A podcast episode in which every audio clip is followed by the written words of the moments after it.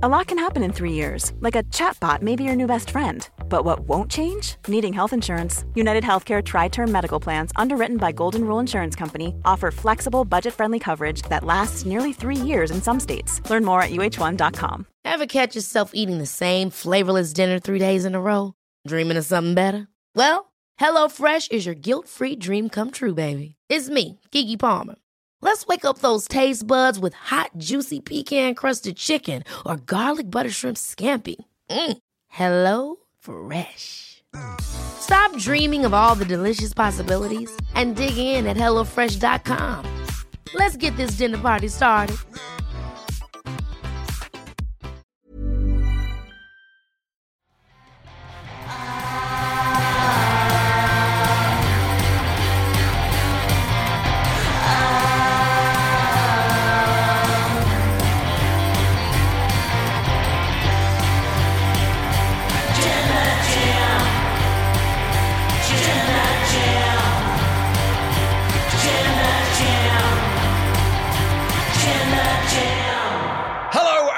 Welcome to the Wrestle Talk podcast. I am Luke Owen, DAD, and I'm joined by your Jam That Champion, Chopper, Pete Quinnell. Hello. Hello. sir. I'm not Ollie. You're not Ollie. No, Ollie is off still. Uh, he had, well, I mean, we're pretty transparent about this. Got Yep. coronavirus. Yep.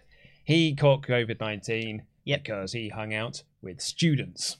Uh, well, Idiots. he hung out with people pretending to be students and, Makes sense, and yep. got coronavirus off the back of that. Yeah. So he is still in his quarantining phase. Mm. If tomorrow we should know whether he's on the AEW review, Yes. but there's, it's very likely that it'll be me and you again. Yay. That means you got to review Raw today, Pete. Uh huh. So, oh man, I mean, you love love watching Raw. Uh huh. I've got an email to read here uh, that comes in from Callum, who says, "Hi Ollie and Luke. Wanted to email in with my awful Wembley Way experience this past Friday after arriving around 1 p.m. Okay. So." Uh, this was the experience that I was at Yes. uh, on Friday. If you were following our social media channels, it was down at Wembley Way. It was BT's uh, BT Sport event that was Enter the WWE Universe. Mm. And I think the idea was you'd go down, you would do like an entrance underneath the Wembley Way Bridge. Yes. It's quite a cool like little setup they had for it. And they had banners up and things like that. Uh, the Street Profits were there, Bianca Belair was there, Mustache Mountain were there. And it was like, you know, it was a pretty sort of full on event. I got to interview, speak with uh, all of those people. So that was quite nice and it was quite fun. We got down there for about half three ish, I think, is when we arrived. And me and Terry went and got a little coffee and stuff while we were waiting to set up. You know, it was it was an event. How was uh, how was Bianca? I'd always, I think out of all the people there, I think that's probably the person I'd be most curious to speak to. Yeah, she was really nice. Yeah. yeah, yeah. She was, you know, full on pro mode. Oh yeah, yeah, yeah, Yeah, yeah, absolutely, yeah, Like this, this is the sort of thing. Like I was talking to Adam before, and I was like, "What questions do I should I ask?" yeah. And Adam was like, "You should ask the Street Profits about the state of tag team wrestling." I was like, "That's not what they are." No. Like, and like the interviews are like, it's all kayfabe stuff. Yeah, So like they're doing everything like within character and things Mhm. like that. So they weren't like we haven't put the interviews up yet, but spoiler warning, I don't think they're great. like You should watch our content. like I think that you know if you probably people have seen a lot of the interviews that have already gone up for them, and Sure. you've probably already got a good guesstimation of what it's like. Yeah. It's, it's people doing interviews in character. It's no Eddie Kingston, is it? It is no Eddie Kingston, Mm. and I'll be honest with you. Like, I would love to interview Bianca Belair properly, Yeah, for sure. as opposed to sort of talking to her about, I don't know, like her Stuff. stuff, like in a, in a character type situation. Yeah. But you know what? Like, it was lovely speaking with her. Street Profits were awesome. Mm. Considering they had landed that morning, Oof. they were full of full of beans. Aren't they always? The spirits were up. Uh, everyone was in a really, really good mood. And it was just really nice hanging out with them for a brief moment. Poor old Angelo Dawkins, though, he was very excited for the Super Bowl because his Cincinnati Bengals were there. He Mm. like, even on the video, he was like, "Oh yeah, we're going to win the Super Bowl." And I said to him, "I was like, and this video might come out after the Super Bowl airs." Yeah. like, "Oh, I've said it now." Uh, anyway, so uh, Callum continues. Uh, I waited around until 2 p.m., at which point all the awesome wrestlers turned up. However, the BT staff had no idea what was going on, and then told us uh, to meet the stars. To do to to meet the stars, we've got to do a weird entrance gimmick. So I got in line to do that. I'm just four from the front, around 250. All the wrestlers were on break. At which point, BT staff member tells me that the superstars are unlikely to make another appearance due to being in interviews. Sorry about that. Whoops. and this mainly being a media event. Which it Whoops.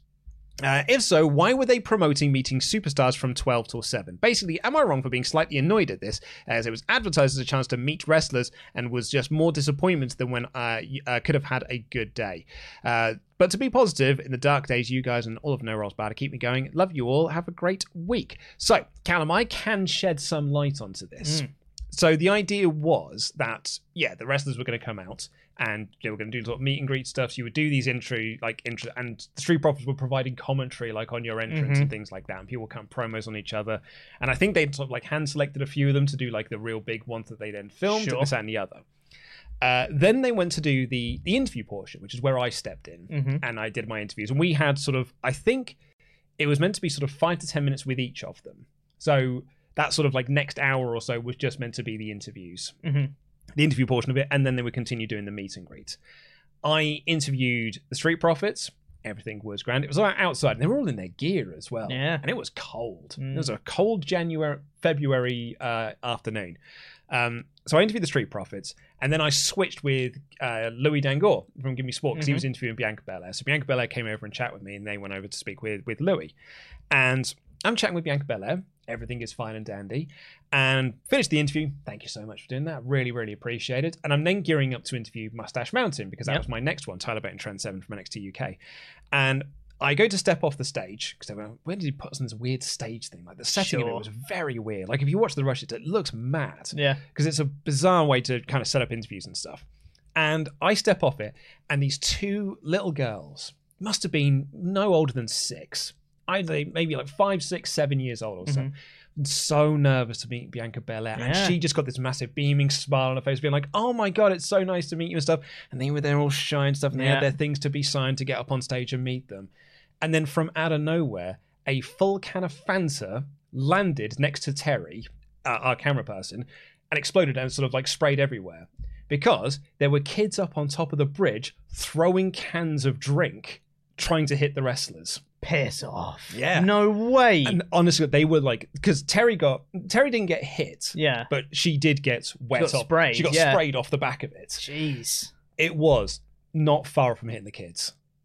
That's insane. It was so. It was proper. Like obviously, I'm like concerned.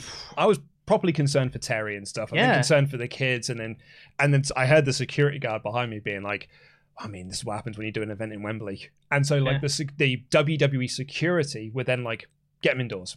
Yeah. I don't want to be out here anymore. So unfortunately, kind of like the reason why your time there got cut short is because of some dickhead kids Yeah. were throwing and like they were you could hear them laughing about it Of course, as well yeah. and like so the security were just like we need to get them indoors now like Yeah. i don't think they wanted them to be out there in the first place because they were wary of it being in wembley Yeah. so they were like no no we need to get indoors right now so i ended up doing the mustache mountain interviews inside Yeah. there are if you might notice if you watch some of the interviews that were done on that day that some of them have got like really weird backdrops Mhm. and don't look like they are a BT Sport event at all. Yeah. That's because they were done in a conference room where the, they were done in the green room where the wrestlers were just hanging out. Because afterwards, we all went back, we all went into this hotel room in this sort of conference room thing, and I ended up being in the green room with the wrestlers, Yeah. like the Street Profits and Bianca Belair. Um, what's her face? Uh, uh, Xia Brookside. Oh yeah. She was just there, just hanging Oh. out, Just chilling. just chilling out Nice. in her gear though. Like I hadn't, I, I'm sure there was something going on, right? I right? don't think they were doing any I interviews. don't, I don't. I don't think wrestlers just walk around in their Well, gear. that's what I thought. But like, I was strictly told the interviews are with Mustache Mountain, Yep. Bianca Belair, and Street Profits. Maybe she was a backup, just in case. You know? Could be, yeah. So like, you know, they were there, and like, and their security was there, and some WWE Mm-hmm. personnel were, were there and stuff. So we're like, yeah, some of those interviews, like Alex McCarthy's interviews he did, are just in this weird conference room Yeah. setting. So yeah, I I mean, it's it sucks that it did get cut short, but I think that they did it for completely the right reasons. Yeah. Because people are knobs.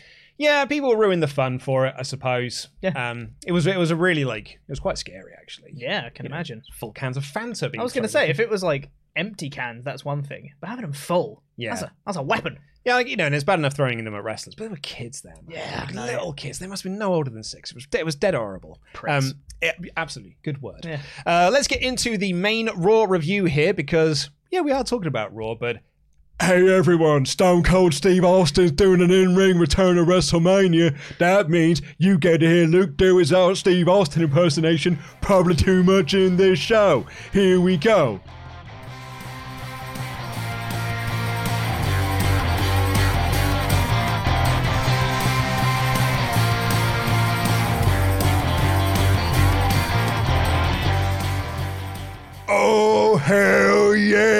Steve Austin, he's gonna be doing the in ring return at WrestleMania. Oh, hell yeah! Hershey the Wonder Dog, get me Mo Dawich. I'm making lots of Steve Austin references to his podcast from about 10 years ago that no one will remember. Hello and welcome to the Wrestle Talk podcast. We're talking about Steve Austin and Raw. I am Luke Owen, DAD, and I'm joined by your Jam That Champion, Chopper Pete Quinnell. Hi, I'm not going to do a Stone Cold impression on this podcast. Oh, hell yeah! Uh, Oliver Davis, uh, sadly, is not with us again today. Um, we've been pretty transparent about this. He caught coronavirus, everyone, so wear your masks, get vaccinated, and all that. He is feeling much better, uh, but we obviously he's in his quarantine, and we're trying to be as safe as possible, trying to be as responsible as possible as well. So he may not be here for the uh, Thursday AEW show either. We're just being we're being careful, but it might be okay. Yep. We're going to wait and see what happens tomorrow and see what his uh, test comeback is then. And this episode is sponsored by BetterHelp. That's H E L P. Uh, this is a fabulous service. We're so happy to have them on here. We have been massive proponents of support Rest Talk, support each other, support yourself, support your mental health, look after yourselves, and this is a great way to do it. This is a good way to chat through any problems you may have. It's not uh, it's not crisis done. It's not self help. It's professional therapy done securely online, and it's available worldwide. And if you click our link in the video description down below, or the one that is being posted by our incredible moderating team, you can get 10% off your first month using our promo code Wrestle. Thank you to BetterHelp, that's H E L P, for sponsoring this episode today. We'll talk a little bit more about those after we've done our first batch of Ultra Chats. Now, Peter, uh, you Full name? yeah, well, Jesus. it's a very uh, important uh, conversation. Of to course, yes. You did the news today. I did. about Stephen Austin's return. Yes. Um, so why don't you tell us what it, what what's the dealie here? So there was a report from uh, Fightful Select saying that uh, WWE were really strongly uh, pitching to try and get Stone Cold to wrestle at WrestleMania, not just appear at WrestleMania. Obviously, it, it is in Texas. Uh, not just appear, he's obviously appeared at previous WrestleManias and the like, but actually have a match at WrestleMania, which will be the first time he's wrestled since WrestleMania 19. 19 years ago, Luke. Yeah, it's nearly twenty years since Steve Goodness. Austin has been in the ring. Yes. Like Louis Dangoor wasn't even born. Wait, He's he's fifteen, right? Close enough, yeah. Pretty sure. Um, so yeah, so they're really strongly pushing. There's been no confirmation from Stone Cold's side that this is actually happening. But interestingly, from the people that uh, Sean Ross Sapp and Fightful spoke to, the name internally listed as Stone Cold's opponent is Kevin Owens, which makes a lot of sense. It does now, doesn't it? Because like last week, Owen started doing this promo um, backstage with Deville and Pearce, where he was like, "The people of Texas need me. Like I won my Universal Championship in Texas. I did this in Texas. Like I love the city of Texas, and Texas needs a hero like Kevin Owens."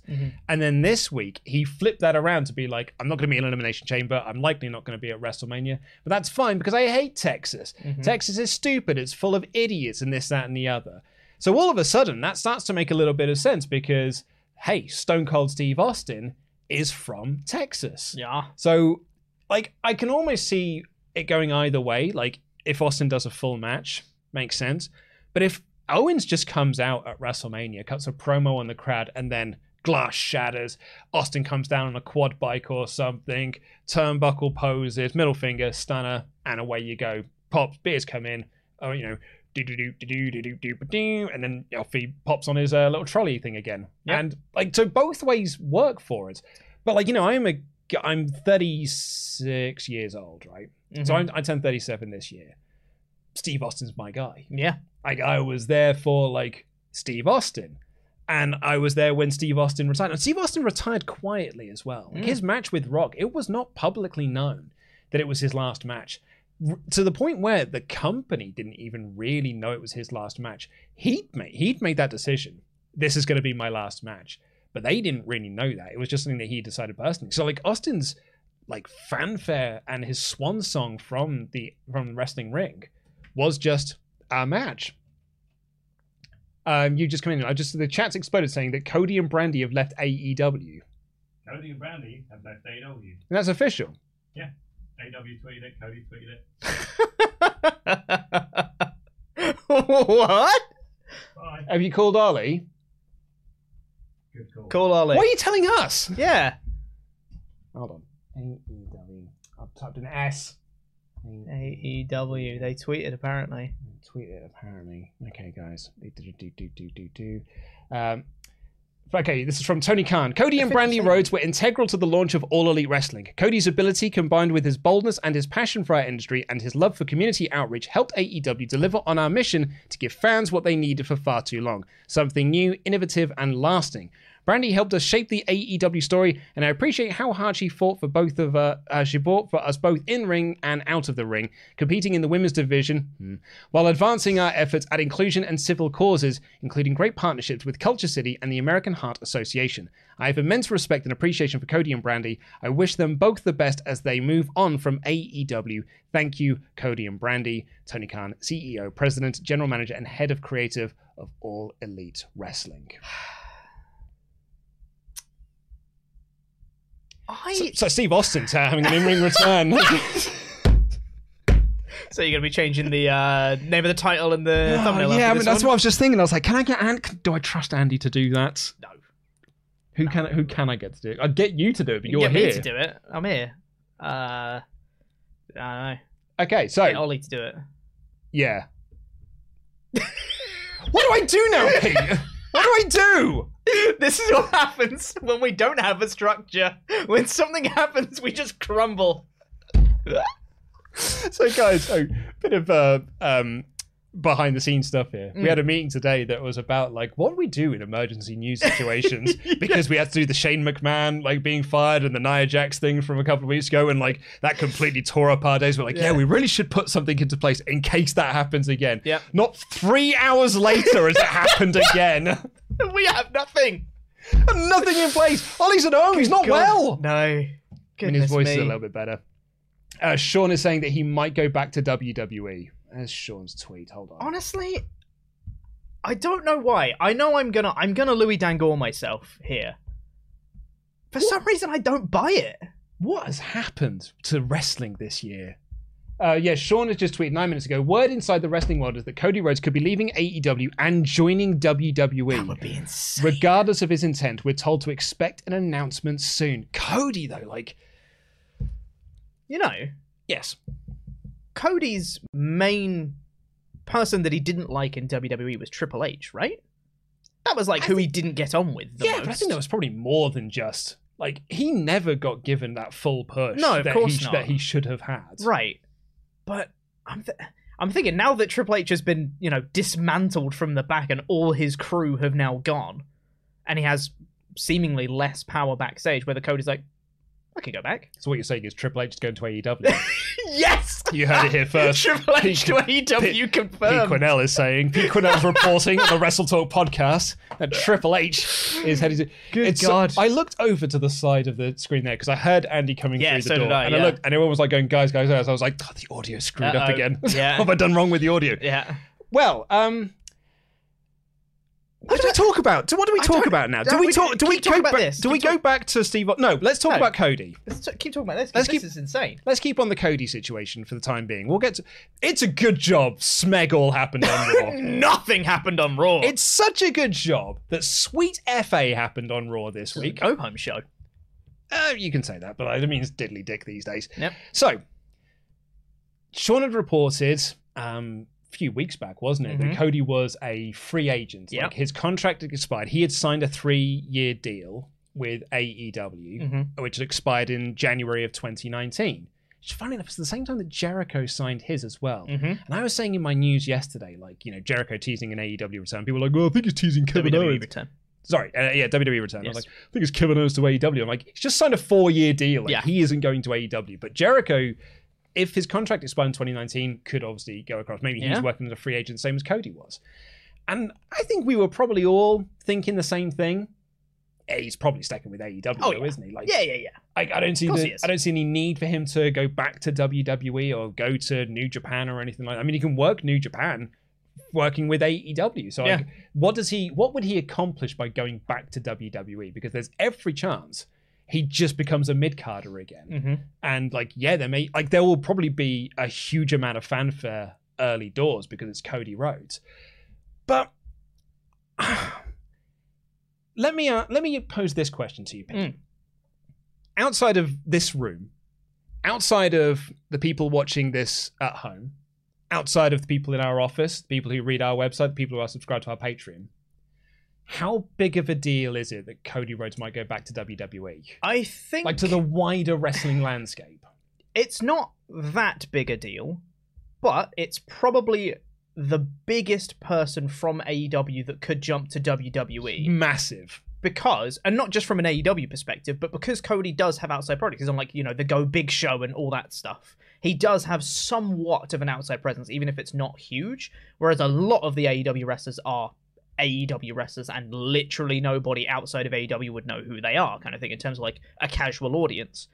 Whereas Cody, it's not a big deal, but it is. It's a huge deal from AEW's perspective. But from a casual fan's perspective, it's probably not a huge deal. But That's kind of my yeah. It's kind of my point. It's okay, I Like- guess. like it's, to- it's like, oh, it's that guy. exactly like to Joe Public, whose knowledge is WWE is a wrestling product that Mhm. I sometimes watch on a Monday night, and I'll occasionally like catch a pay per view or whatever. To them, like, is Cody just a guy that was there ten years ago and Yeah. hasn't been there since? Like, if he comes back, it's like, oh, it's that dashing guy that had that mustache once. Oh, it's Dusty Rhodes' son. Yeah, it's Dusty Rhodes' kid. Like, Yeah. he, like, but you know, to us, this is a massive thing Mm-hmm. that Cody be going back in. But I don't know if our, you know, the our sort of very hardcore wrestling world is that much of WWE's core audience. Yeah. Do you know what I mean? Like, I mean, maybe I'm completely off base here. I, I think there's merit to it. I think it would be a big deal for like if he does return. I think the return will be a big deal. I think people will know who he is, especially if he returns at like a bigger stage like a WrestleMania, where there's normally a slightly more hardcore audience, or like the Raw after Mania or something like that, where there is a more hardcore audience. That will get like a really big reaction. In terms of like long term presence in WWE, though, I really don't know if it's going to make a difference Yeah. to much. You know, Well, yeah, like, is is Cody going to go back to WWE and be the main eventer that he is in AEW? Like, is he going to be going back and challenging Bobby Lashley for the title? Is he going to be going back and he's going to beat Roman Reigns. he's going to be the guy to dethrone Roman. Like, yeah, like I don't see Cody Rhodes Universal Champion. No, I Do you know I don't mean? Like, either. I, I see Cody Rhodes IC champion. Yeah, Like in- maybe. Like in an AEW world, one like uh, people have fantasy booked the idea of him turning heel, going against his stipulation of never challenging for the world Mm. Title. Like I totally see him winning the AEW World Championship, but the WWE Championship, the Universal Championship, I don't know. Like Mm, but is it going to be a case of, you know, Vince has always been. Bobby Heenan is the guy I always bring up for this. So, Bobby Heenan, when he was in WCW, he didn't like to badmouth WWE Yeah. or WWF at the time because he had a good relationship with Vince. Just Vince had let him go, and he went off to work for Turner, and he was just like, okay, you know, now I'm I'm here and I'm working with Bischoff and this that and the other, but I don't want to be that guy that's just like WWF sucks and this that and the other. And then when WCW folded, Heenan didn't even get a call to go back. He did WrestleMania X7 as that one-off appearance, but he didn't get mm-hmm. the call to go back. And the reason why it was always speculated and reported why he didn't go back is because Vince was like, "Well, he's nice to me." Like Vince wants what he can't have. yeah, He could get Bobby Heenan when he was alive. He could get Bobby Heenan and a very quick phone call. Pick up the phone, and I've got Bobby Heenan. He can come back and he can start working Monday nights again. Yeah. But Cody, he can't have when he's with AEW. And if he is becoming this sort of like big star, you know, he's on Go Home Big Show, whatever the show's called. Yeah. No, I mean, uh, let's be honest, no one watches it, so no one knows what it's I have called. no idea what the ratings are for that show, so who Yeah. knows? Uh, and, you know, he's got um, Miz and Cody or whatever it's called. Like, sure, yeah. yeah. Ro- Road, roads, roads to the top. Rhodes to the top. Thank you, Yeah. man. So he's got his Got own it. reality TV show there as well. So like maybe in WWE's mind now he is a bigger star Mhm. because he's got these outside projects. He no longer is just mid card IC champ Cody Rhodes. He Yeah. is outside star that will make IC champ. Mm.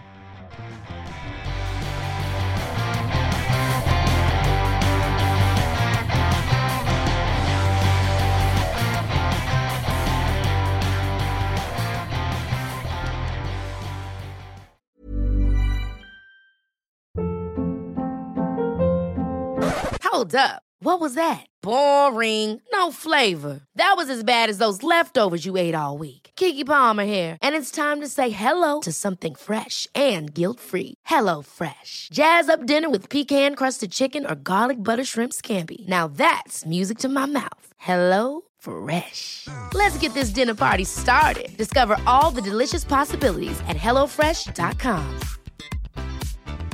Quality sleep is essential. That's why the Sleep Number Smart Bed is designed for your ever evolving sleep needs. Need a bed that's firmer or softer on either side? Helps you sleep at a comfortable temperature? Sleep Number Smart Beds let you individualize your comfort so you sleep better together. JD Power ranks Sleep Number number 1 in customer satisfaction with mattresses purchased in-store. And now, save 50% on the Sleep Number limited edition Smart Bed for a limited time. For JD Power 2023 award information, visit jdpower.com/awards. Only at a Sleep Number store or sleepnumber.com. A lot can happen in three years, like a chatbot may be your new best friend. But what won't change? Needing health insurance. United Healthcare Tri Term Medical Plans, underwritten by Golden Rule Insurance Company, offer flexible, budget friendly coverage that lasts nearly three years in some states. Learn more at uh1.com. Even when we're on a budget, we still deserve nice things. Quince is a place to scoop up stunning high-end goods for 50 to 80% less than similar brands. They have buttery soft cashmere sweaters starting at $50, luxurious Italian leather bags, and so much more. Plus, Quince only works with factories that use safe, ethical, and responsible manufacturing. Get the high-end goods you'll love without the high price tag with Quince. Go to quince.com slash style for free shipping and 365-day returns.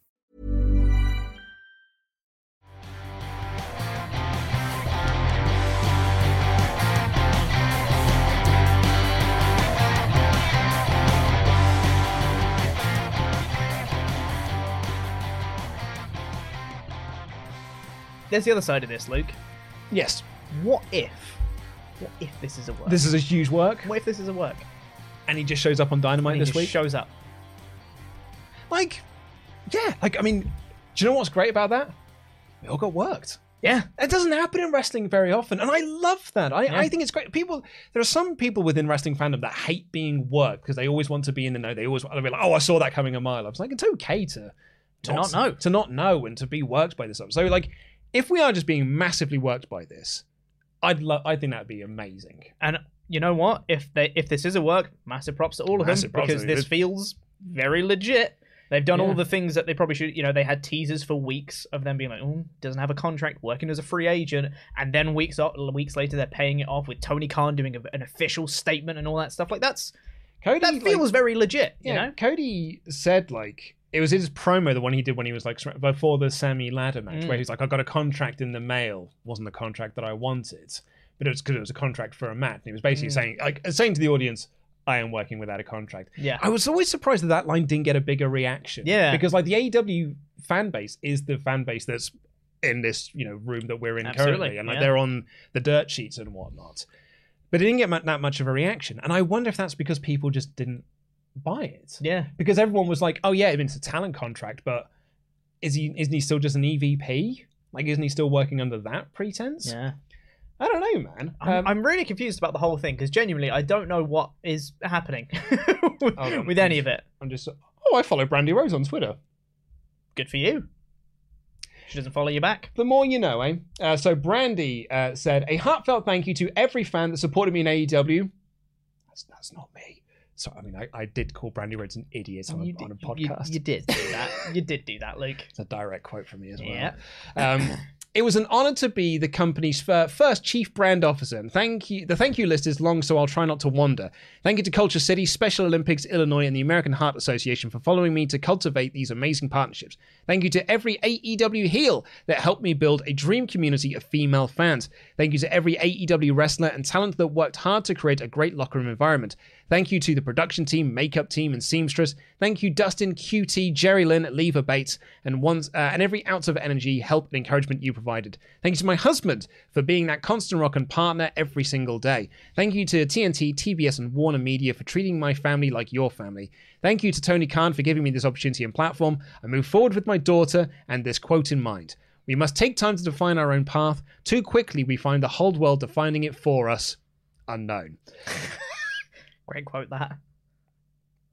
She just make it up. Just make up any old shit these days, can't you? Unknown. just put it in quote marks. It makes it more legit. Also, I'll see you on the flippity flop, Michael Scott, which is a Parks and Recs reference. Great. I know it's an office reference. I was going to say, Luke, you've done that thing again where you've made a joke, but you've not said it like a joke. Still think the best one of that was when Ollie did a. It was a seven go a joke. He's like hmm. spoilers for Fight Club. yes. so if you imagine going like that's Very Fight good. Club, you that's seven, you idiot. Yeah. Um, apparently, Cody Rhodes also tweeted. Um, is he actually? I thought he left Twitter. Uh, Oh my god, Christmas Day. Jesus, that's a long statement. Okay, I've got to bring this one closer, ladies and gentlemen, because it's also on a terrible background. Um, this is from Cody Rhodes. Uh, I have loved my time at AEW. Amazing locker room, amazing fans, amazing people. The revolution was indeed televised, and I've been incredibly lucky to be a part of that.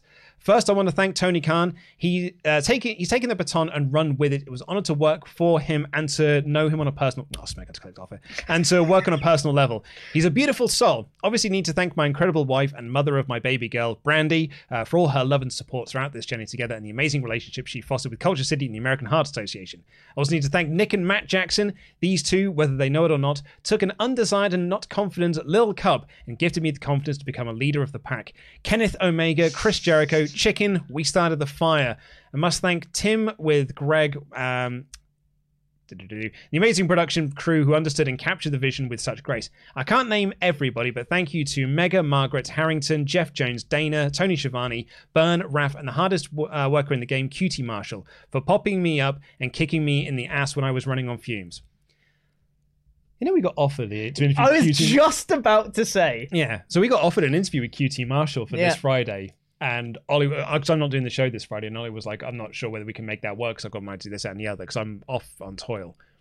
May change that. Maybe, maybe we should have him on. Nah, I think we'd probably get QT Marshall on to, to talk about this a little bit. I reckon we can. Yeah. Yeah, yeah, yeah, Um, maybe that. Do-do-do-do. Uh, I must thank all my kiddos: MJF, Jade, Sammy, Darby, Lee, Ricky, Tom, the the Ass Boys, Brock, Velvet. He didn't really say that. I added that. Nyla, Aubrey, Turner, Vanilla, Solo Spears, Julia, Anna, Will, Wardlow, Sunny, Fuego One, and of course Negative One. Is he naming the whole AEW roster? While we're at it, give Jade the Cody Vator.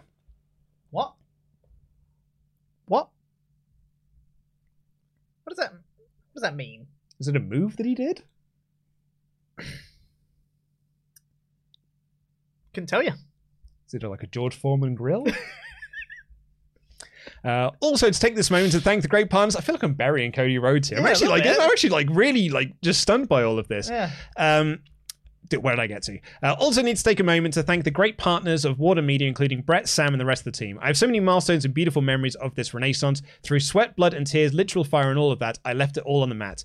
Everything pales in comparison to the final contribution I was empowered to lead at the company, the community outreach team. In the most inward moment, your outward behavior and your ability to take fame, influence, and do something of value for the communities you visit, whether the cameras are on or off, is of the highest honor. I'm confident Amanda Huber will lead the department with style. So proud of my creations and contributions and items I supported or calibrated on with such wonderful professionals. Collaborated. Thanks, Wo- thank you, thank you, fans. Y'all did the work. Let's live forever. Cody's neck tattoo. I'm gonna um, mod mother. Can we put a poll up? Oh, the entrance elevator. That's the Cody Vator. Right. Thank you, everyone. I, I do, mean- I do this for a living. I think Jake Cargo will rock that. Oh, absolutely rad, yeah. Yeah. Mod mother, can we get a poll up? Mm. Is this a work? Oh, it's a good poll. It's a good poll. Yes or no? Is Cody leaving AEW a work? Is it a work? I'm inclined to think it's not. I'm inclined to think it's not as well. Yeah, I don't You think know, it the, is. the whole him working as a free agent thing, I Mhm. thought was a work. Yeah, totally. Yeah. This now, I think this has now swayed me into into shoot territory. This is a shoot, brother. Yeah, it is. Um, Huh. Wild. so obviously we back Fightful Select. I'm just thinking, aha, okay, Yeah. so Cody Rhodes update. Cody Rhodes. Oh, and this might be the old update that he's put up. Fightful has learned that Cody Rhodes and AEW have yet to come to an agreement. There's likely announcement regarding this coming soon. Word among the wrestlers, that the two sides have been unable to reach an agreement, and Cody could be leaving the company and headed to WWE. Fightful will have more details on the situation. That was about half an hour ago. See, now that is swaying me back to being a work. That is posted minutes before they announced that Cody has left? Hmm. I Like, don't know, man. like him posting that minutes before they officially announce it now leads me to think that SRS is in on the work. And I'm totally this is tinfoil hat territory I'm getting into right now. But it like I don't know. Oh, like, man. kn- knowing Sean, and I don't know Sean. Like I don't know him as like a brother or anything No, like that, but I know not. I know Sean pretty well. We've had quite you know extensive conversations and stuff. Mm. I don't. Maybe he'd let himself be Mhm. worked in this. I Sure. don't. I don't know if he would do it knowingly. right. Like in in the sense of like he is in on the work, he is doing it to work us, Mhm. or he's doing like I don't think Sean would do that. Whether or not he doesn't know, like if he's told by people, like you know various different Totally, people, this yeah. is what's happening, then that is what he is probably led to believe, especially Yeah. if it's people that he trusts. Yeah and maybe they waited for SRS to post that update and then they posted it minutes after. They were waiting for the Fightful report. And then they posted yeah. their official statement. Ooh, Do you know what? I don't know him anymore. You know, like so we back Fightful Select on on Patreon. right? Yes. You know when if you go to sort of find a creator and you type in Fightful, so you can go to their page. Yeah. Have you seen what the first result of that always is? No. So if you type in fight into the search bar, it is uh, TrueAnon, the only anti-pedophile podcast fighting the sicko elites. It makes me laugh every Fun. single time because it's one of the dumbest things I've ever heard. Wait, so you don't agree with uh, combating paedophiles? Just getting that on record now, Luke. I'm just saying, they're f- idiots. Um, um, Andrew Zarian, I can confirm that Cody's camp has been in contact with WWE officials. That's from Andrew Zarian God from damn. Mat Men podcast. Um, someone's messaged me to say this whole thing is a work. Um, Oh, uh, man, I don't know anymore. yeah, I, know. genuinely don't know. I feel I feel like it's a shoot. I feel like, Like, it's a shoot. Also, I mean, just someone's pointed out there, like Aaron's just saying, like he's got two shows on TNT. Mm, Like he is a TNT and TBS guy. yeah. Uh, Is it a case? Is it a case of yeah, like he's just going to like renegotiate and move the show across to USA? Could be. Could be that he'll just be on WWE and have his show on TNT. Like it's it's possible, right? I mean, if Right. like if Cody goes, Yeah. this is massive. This is probably going to be one of the biggest stories of the year. Because Yeah. Cody is a guy that, like, he got fired by WWE. He made that list, and every wrestler that gets fired now does that list gimmick, Mhm. right? Where they write down a list of people that he wants to wrestle, Yeah. or he or she wants to wrestle. And he then and he did the work. He went to Ring of Honor. He completely reinvented himself. He went to New Japan, and he made a name for himself with New Japan as part of Bullet Club and this that, and the other Yeah. without Cody Rhodes, there's no all in. No. Because yeah, Dave Meltzer made the tweet when someone asked him, "Could Ring of Honor sell out ten thousand seats of Ring of Honor?" and he said, "Probably not." It was Cody that said, "Yeah, I think we can." Yep. And it was Cody, Matt, and Nick that went and made that happen. They took the initiative. And without that show, there's no Tony Khan meeting with Cody Rhodes. Without that meeting of Tony meeting with Matt, Nick, and Cody, there's no All Elite Wrestling. For better or worse, Cody Rhodes changed the wrestling landscape in a major way that no one has done for 20 years. Yeah. It is. I I am. I thought he'd be AEW for life. Like, this, Absolutely. this is his creation. Yeah, or part, partly his creation. One thing that I've always found fascinating is that whenever we initially did videos about AEW, we always put Cody on the thumbnail Oh yeah. because no one knew who Tony Khan was. Mm-hmm. So we'd always put Cody was the figurehead. He was always like, if we talk about AEW shock something or, what- or other, we'll have a Cody face on the thumbnail because no one knows who Tony Khan is. And over time, that has just shifted. So now Cody does not represent AEW at all. He's just a wrestler in AEW. Tony Khan is now the AEW guy. And that's so interesting to look at that like process and how it shifted from this is Cody's project into no, this is Tony Khan's project. Cody was just a part of it. Yeah, you're right. Oh, yeah, you're right on that. Also, there was there was reports last year that Cody wasn't like not not, not on speaking terms, but he Mm. was having differences of opinion between his other EVPs like Kenny and the Young Bucks. Yeah. And it was noticeable that they weren't doing storylines together anymore. There was a part, there was a time when Cody was part of the elite storylines, and then all of a sudden he wasn't. Yeah. and he became as you know as going in raw put it he was cody island Yeah. and like people would visit cody island they would do stuff on cody island and then they would leave cody island and go back to aew Had to enter the Cody zone. Yeah. as yeah as ollie said it's the cody zone like This is all very confusing. If he goes back, do you think he's going to be Stardust? No, Uh, surely. surely not. He wouldn't. I don't think he'd go back if he was going to be Stardust because that was the thing that got him out in the first place. Well, yeah, it was. I mean, he put his F, he put his all into it, but it was Oh, let's yeah. take the piss out of him. Yeah. Yeah. Exactly. So I mean, Well, I mean, he's got to be Cody. That's the point of bringing him bringing him back, right? Yeah. I mean, I've said that about so many other things. Like, well, that's the point of hiring this guy, right? Is you do this thing and then they don't do it. So, I mean, right. So, guys, we'll kind of. so Steve Austin at WrestleMania. I was going to huh? say, yeah, we'll we'll stay on top of this story as much as we can do, but um, we'll try and do sort of updates and stuff as the show goes on. Cody Rhodes versus Steve Austin. Book it. By the way, the poll for is it a work? Yes or no is 50-50. oh my god! Nobody knows. Um, it's only six minutes, so like, who knows? But yeah, like, we'll try and stay on top of this as much as possible. Um, man, we're half an hour into the show. We thought this we were only going to do like an hour long show today because there was nothing happening on Raw, and then obviously this happens. Should we do some ultra chats? Yeah, I was going to say we will do, but, we- haven't even talked about the Austin thing. I mean, we yet. kind of have a little bit. Okay, so the report is Steve Austin might be having a match at Mania. Probably Kevin Owens. Probably Kevin Owens. If I'm a betting man, it's Austin Theory. Or maybe Austin that's versus Austin. the maybe that's the second match. Stunner versus Stunner, though, I think is good. Stunner makes Stunner versus Stunner makes sense. I know a lot of people are sort of fancy booking this. I was into Fightful fancy booking this, being like, you know, what would you have Steve Austin do in a match? I can see it going one of two ways. Because the things that you're here to pop for are glass shatters, four corner posts, stomping a mud hole, Lou Thesz press, stunner, beers. Right? You've got six things that you need to tick off. Profit.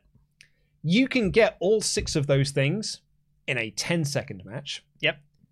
or you can get all six of those things in a boring 25 minute match. Yeah. Because I think if it goes to the extended version of that 25 minute match, that match is just Kevin Owens works over Steve Austin for 23 minutes, and then Steve Austin does his flurry at the end and wins. Yep. And I personally, yeah, cool. I'd love to see Steve Austin have a match back again. But if I've got a choice between those two things, I just want to see him come in, hit the stunner, Kevin Owens, because we're popping for the finish. Mhm. Like we're popping for the music and we're popping for the finish. So you could just do it quickly. Yeah. I, what you don't want this to be is Brett versus Vince at WrestleMania. What you don't want this to be is Michael Cole versus Jerry Lawler, oh. which I, I- which was so long and it was so boring. And Vince versus Brett, Vince versus Brett didn't need to go the forty-five minutes that it went for. I know it didn't go, but it was like it felt like it. Actually, I feel like it's still going on. It just needed to be kick in the dick, sharpshooter. Vince taps out. Yeah. All Cole and Lawler needs to be was punch in the face, pile driver, pin Cole. You didn't need the anonymous Raw general manager being like, I reversed the decision and all this sort of nonsense. I think you keep this simple. Stunner, pin, that's it. Yeah, I tend to agree. I don't think this should be a match. Yeah. I think this should be an angle because I think if it's a match, it might. I don't want to see Stone Cold win if it's a match. I would want Kevin Owens to be able to Steve Austin to put over Kevin Owens if Yeah. it's going to be a proper match. Whereas if it's an angle, you can just have Stone Cold come out on top because that's what we want to see. We want to see Stone Cold come out, do the entrance, hit the stunner, off we go. If it's a match, you want to see Kevin Owens win. He's the younger guy against a legend who hasn't wrestled in 19 years. Mm-hmm. You'd want him to win the match, really, but who knows what they're gonna do? I I I would like to see it if it is an angle. Uh, just a little update here. This is from Mhm. Sean. Uh, shortly before the announcement, WWE officials were aware of the situation and also knew that an announcement would be dropped. We heard that the two sides have had uh, at least had discussions, but WWE was well aware that announcement regarding Rhodes' departure would be made at 10 a.m. Eastern. So that is, according to Sean Ross Sapp, Cody has been in conversations very recently. oh, he's just mentioned me like, "See, I told you we should do more breaking news videos."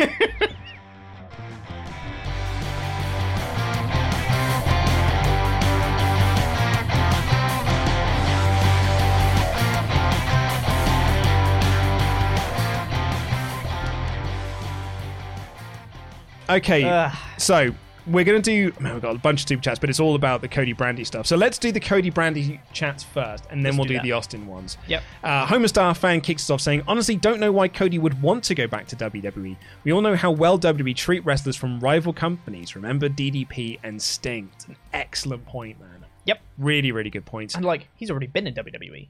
He knows what it's like. Has he watched the product? 'Cause It's real bad.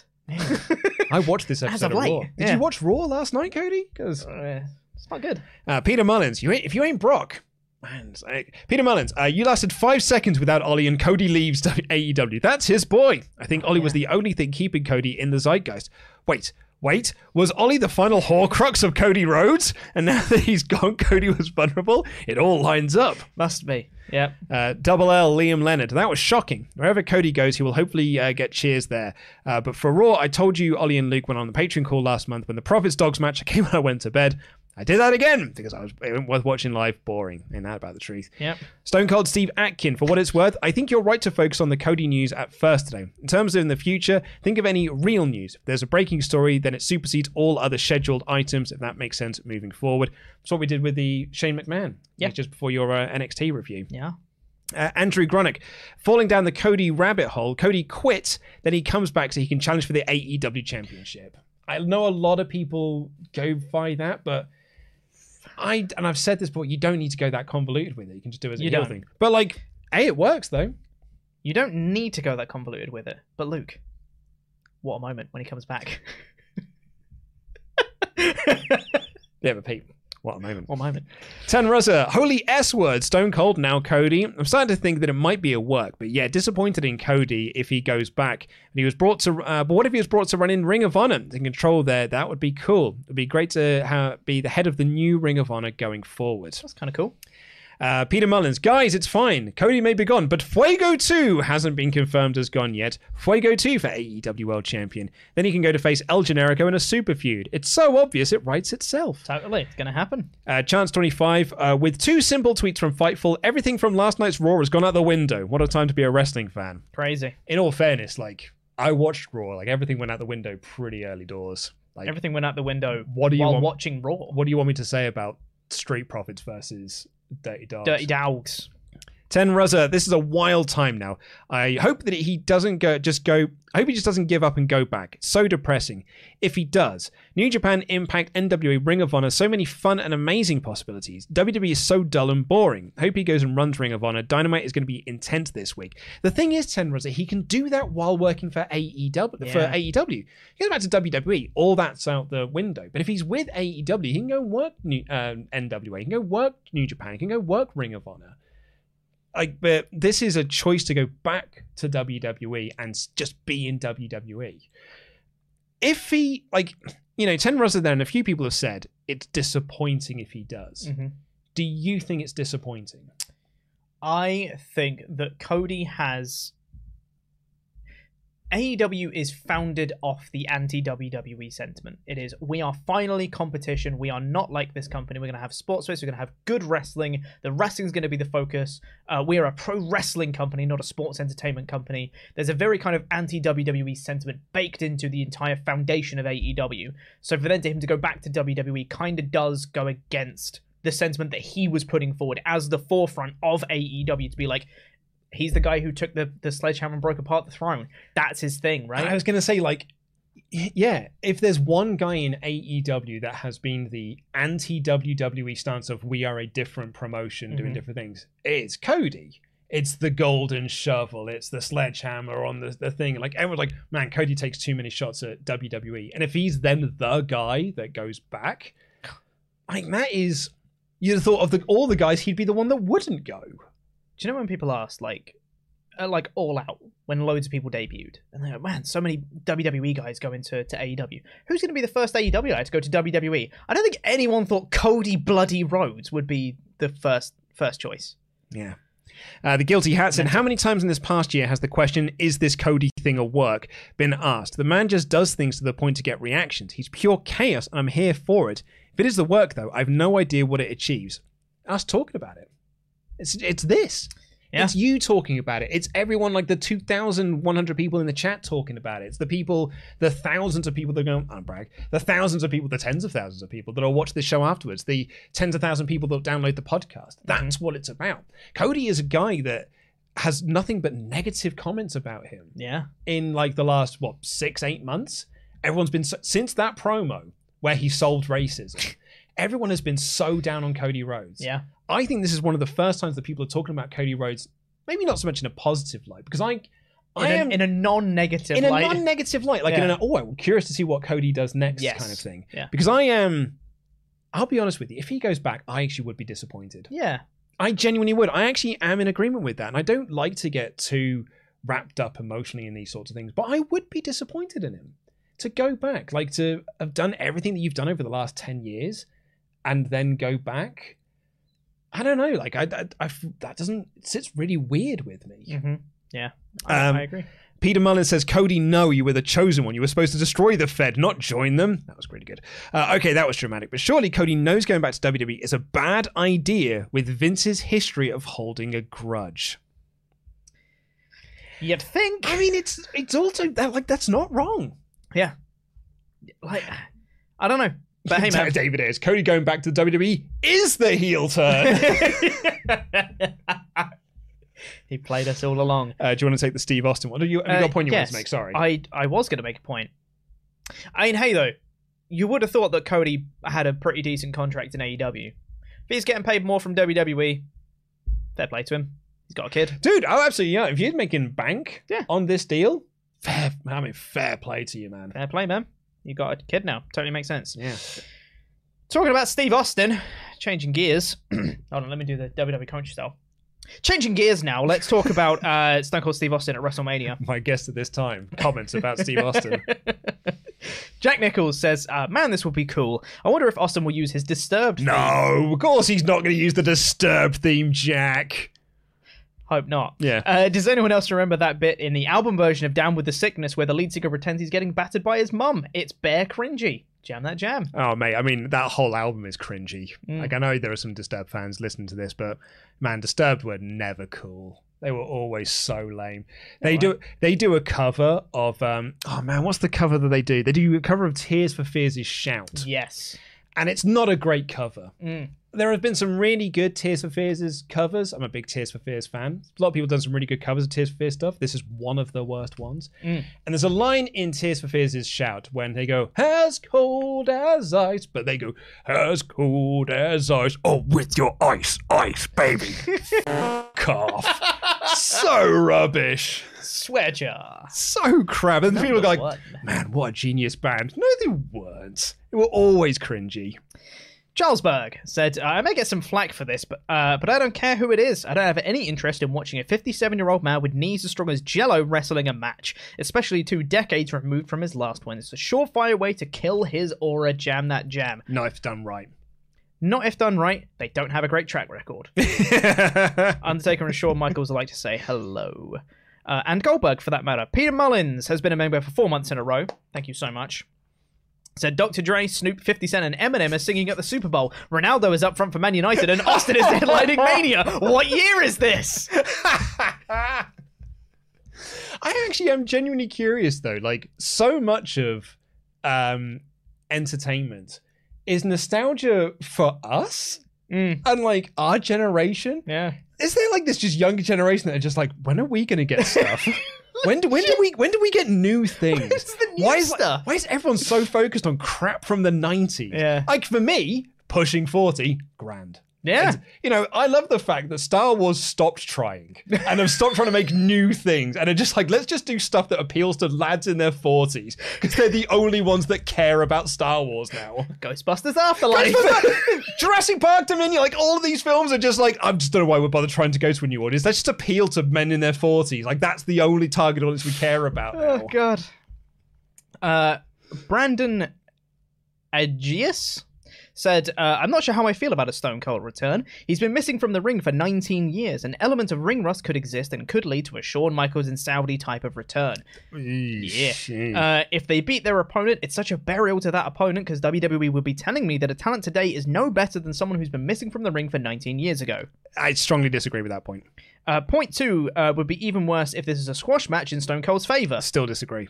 If the opponent wins, no point in Stone Cold coming out of retirement when his final match was so perfect and worked perfectly in storyline. Also, why would Cody go back to WWE after that Stardust gimmick? He really should know better. Apologies for the tantrum. Over and out.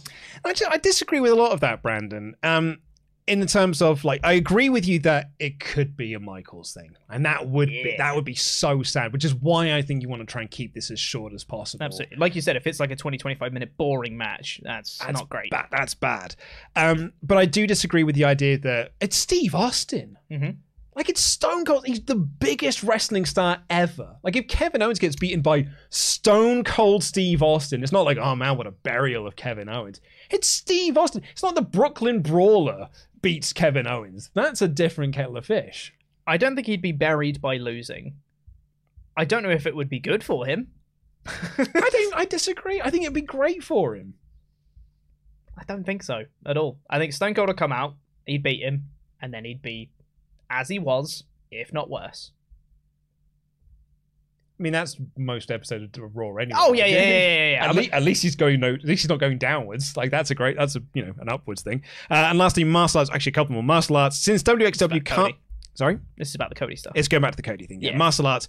Since WXW can't book wrestlers working for AEW, for me, this is Cody thing is two weeks away from 16 karat gold makes total sense. I don't know how martial arts and Dan always just find a way to be like, oh, how does this affect WXW? yeah. 16 carat is very important. Uh, Alpha Wolf, WWE still haven't got a challenger for the WWE title. Cody's coming back. Pretty sure he'd want a guarantee for a push. Cody Rhodes versus Lashley for the title at Mania. Cody going over. If Cody Rhodes comes back, gets put straight into a program with Bubbles over the WWE Championship, leading into a WrestleMania match, and that's Cody's first match back, mm-hmm. and he gets his big old grand entrance on the Cody Vator, whatever, the George Foreman grill, whatever he's calling Yep. it, and he beats Bobby Lashley for the WWE Championship. Hey, what a moment! Like that What is a moment. that is a heck of a that's a heck of a first play to bring him back. Yeah. Alternatively, Cody comes back, big title match at WrestleMania, and he loses. Lashley just beats him. Like, Back down the card you go, mate. I mean, let's be honest. Welcome back. It, it happened to AJ Styles. Yep. Um, Alternatively, yeah. tinfoil hat time. He goes, wins the WWE title, shows back up on AEW. Yeah, guys, I'll sign the contract next week. I'm just gonna do this WrestleMania thing first. Yeah, Vince, it's okay. Like, it's I, I, my pen's run out of ink, but I, I have signed it. Yeah, yeah, yeah. Tony believes Tony. Tony, I've got the belt. I've got the belt. Run. Anyway, disturbed or a poor mental Limp Bizkit. Anyway, let's um uh Your disdain for anything disturbed related. they're It crappy. going. Like It they're they're very poor. Um anyway, this podcast is sponsored by 45 minutes into this show. Whoa. I'm so sorry, Denise. This podcast is sponsored by BetterHelp. H E L P. Click the link in the video description down below. Click the link that is being supplied by our wonderful moderating team and use that promo code WRESTLE for 10% off your first month. This is not a crisis line. It is not self-help. It is professional therapy done securely online. And you want to do it via text? You can do. Want to do it over the phone? You can do. Want to do it over a video call? Can do. The option is yours. You're in control of this. Just in the way we're all in control of our own lives. And BetterHelp are here to help you to make yourself uh, a, a do better. Like BetterHelp wants you to start living a happier life today. You can log into your account anytime, send a message to your therapist. It's more affordable than traditional offline therapy, and financial aid is available. You will be matched with your therapist in under 48 hours. Please do click the link in the video description down below. Um, your well-being is very important to us here at Wrestle Talk our well-being pete your well-being is very important to Mm. me every single person watching this we want you to be the be- the best version possible of you and these are people that can help you out if you do feel like you need it Last couple of years have been pretty rough Mhm. for a lot of people. Oh, yeah. So this is exactly the kind of thing you need to, because sometimes you have stuff on your shoulders that you didn't even know you had, and doing stuff like this can help relieve that tension from you. yeah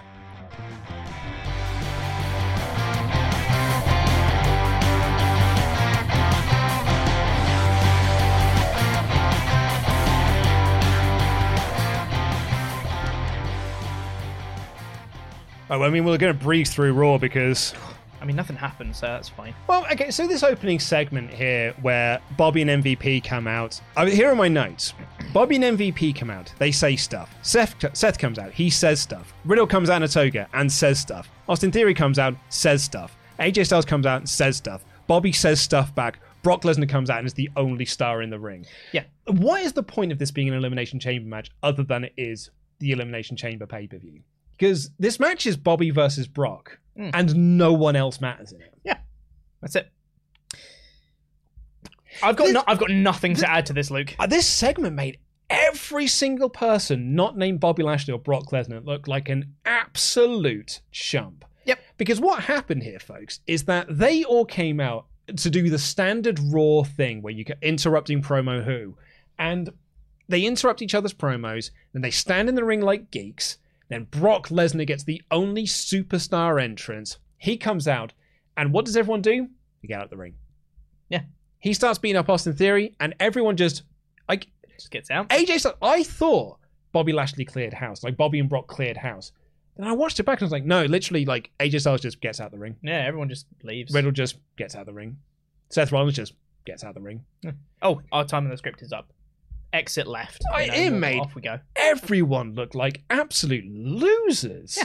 Hundred percent. Also, AJ Styles managed to say WrestleMania moment three times in his promo, which is kind of wild. I also said, what happened to all of Austin Theory's charisma? You know, like Yeah. the fun goofball that he used to be. He just sounded like every generic heel ever in his Yeah. promo. It's really Felt really bad for him. real bad. Real bad. Um, so yeah, I mean that is a match that two people matter. Yep. It's either Brock winning or it's Bobby winning. No one else matters in that match. And Mhm. like if if someone else wins that chamber, you've done a piss poor job of making them look credible. Yeah. The only person I could see winning that's not Bobby or Brock would be Seth Rollins as like a shock, like oh my god, no one saw this coming kind of moment. But like, that's it. Yeah, I don't see it happening though. Hey, I um I saw Street Profits face Ziggler and Roode 500 times on SmackDown, Yeah. and they got drafted over to Raw together, and all they've done since then is just have matches with each other. Yep. And then all of a sudden, Tommaso Ciampa's on commentary. I was like, to what? Like this match starts, and then like yeah, Jimmy Smith just goes, "Oh, by the way, Tommaso Ciampa from NXT is here." And I'm like, "What? Who is here?" Tommy Champs is here, and he's just like, "Hello, I'm Tommaso Ciampa from NXT 2.0. It's nice to meet you." I'm like, what are you doing here? Welcome back to the main roster, Tommy C. And, the, and what this was here to build is because Dolph Ziggler's gone to NXT to possibly challenge for the NXT Championship. How do you build that up? By pinning Dolph Ziggler in this match. How does this company make a billion dollars? I don't know how. I'll be honest, I didn't even notice that Ziggler got pinned. I just checked out of this match. Honestly, it might have been Roode, but either way, Ziggler. I don't. But actually, I think it might have been Roode that got pinned. Did Roode get pinned? Can anyone tell me who got pinned? no idea. Either way. Uh, Profits won. Yeah, the That's all I Profits got. won. How do you? What did the Profits gain from winning this? Why didn't Ziggler cares? just win? Like, who cares? You know. Eh, Uh, geek, bunch of geeks are at the Broga party. Uh, Randy wasn't there. He's getting ready for a match. We've got Yep. a promo video for Soul Man Rocky Johnson. Owens cut this promo the about same one hating from SmackDown. Texas. It was Roode that got pinned. AJ Styles versus Damian Priest for the United States Championship. Match was about to get good. Lasted four minutes. Priest won. How does this build AJ Styles for the Chamber this Saturday? what the hell's going on? Why are you pinning AJ? This company made a billion dollars. In one quarter? Wasn't it? I Was think that- that was- that was a year. That was a Was it the annual? It was an annual one, yeah. Imagine that in one quarter. Like that'd be crazy. Anyway, what? Why? Why is why is AJ losing? He's fighting for the WWE Championship on Saturday. Damian Priest has been US champion for ages. Can't tell you the vast majority of his opponents. Maybe Dolph Ziggler. Yeah, Ziggler's one of them. Um, I think T-Bar? Did they have a match for the title? They had matches. I'll that much. Miz and John Morrison forever. Yes, it was Miz and John Morrison forever. That's it. Miz and John Morrison, Dolph Ziggler, AJ Styles. Maybe a couple other people. Yeah, then, yeah, Owens is in there. Yeah, I guess. So But he's been champion for how long now? here's like, the, here's the problem though. So like you know, I, I'd imagine there'll be people who are watching this video and they'll be in the comments and they'll be like, oh, "What would you rather do? Like, you don't want to pin AJ, you don't want to pin Damian Priest. Here's an idea: don't book the match." say this every week. like I feel that what happens that Vince McMahon shows up to work, he writes down a bunch of matches, and then looks at me and is like, "Well, goddamn, pal, now what do we do?" Yeah. and it's just like the eraser has stopped working. He doesn't have to use the backspace on a computer, so he's just like, mm-hmm. "Well, goddamn, pal, now we need to work out how to get out of this situation." Yep. like they book themselves into these situations. Like, now what do we do? Yep. AJ's not winning on Saturday. He really is not. Mm. Um, uh, Alexa Bliss's therapy sessions. Uh, they gave he gave her the innards of Lily, Mhm. and then later on, they give her they give her a, a replica Lily doll Mhm. with the innards of the original Lily stuffed inside. Yep. Now, child's play law tells us that that means that Lily's soul is now in this new version of Lily. That's correct. Because I know you know this, Pete, because you're a, a man of culture. Totally. At the end of Child's Play, um, the Chucky doll is all burnt to a crisp, right? And then they shoot him through the heart. The only way to, to kill him because you know he's got his soul is is in the body. At the start of Child's Play two, they melt down that doll and they rebuild a new good guy doll because hey, the good guy corporation want to sell the good guy dolls, right? So they melt down the the, the bad one and uh, then they build a new version. So Chucky's down, but like, but Chucky's soul is still within that body because although yeah, it's a it's a brand new Chucky doll, the soul of Charles Lee Ray is still in there. Mm. I knew that. Yeah. So yeah, so um, Alexa Bliss is was, I, was, I was I was very confused about the second one because he said like, "Here's the Lily doll, and you're completely cured of all this stuff. You just need to keep Lily near you at all times." I was like, "Wasn't that what she was doing before? That's the opposite of being cured." yeah, I this he's a bad therapist. Yeah, real bad. yeah, he is not via BetterHelp. I I think I'm just gonna throw this out there. This might be a hot take. I don't think he's a therapist. Really? Yeah. Sure. Yeah. Pretty certain. But he had one of those Newton cradles. I know, and all therapists have them. Like, from what I hear. You know, Alexa Bliss was looking to recover from her trauma of the Lily doll, and his therapy advice was just like, "Here's Lily doll." Here's the torn up innards of your best friend. Yeah? Cured? Yeah? See? Someone's trying to claim that you didn't know that about Child's Play, but I think you Of course did. I Of course I knew that, Luke. Uh, Omos beat the Hurt Business in a two-on-one handicap match. The legit, they're still calling themselves the Hurt Business, even though Bobby Lashley was very clear, we're not the Hurt Business. Such a shame. Hurt business theme song is so good. Yeah. Also, why do they call him Omas? They say it weird. It's not Omos. Why don't they? Omas! Yeah, Omos. Omas. It's weird. It's like it's, it's like O M A S. Uh. At the end of this, so Omos beats both of them, right? Mm. And then whoever it is on commentary, it might have been Byron Saxton, was like, man, he just beat the former tag team champions. I was like, mate, everyone does. Like, Everyone's tag team champions. yeah, also, and. like, every, everyone's beaten Shelton and Cedric. Like, Yep. it's not a big deal to beat them. Also, they were former tag champions. They were. Right, so we Oh, got a series. I'm going to say it's not even a series of skits because it was literally two. That was, was my two. that was my biggest issue with this. I thought this was going to set up to be great. Yeah. because it's Valentine's Day. mm-hmm. So Dana and Reggie, who have been going through this sort of like Well, Net- they won't they? Netflix romantic comedy set at Mhm. Christmas thing they've been doing sort of since the winter period, right? Yeah.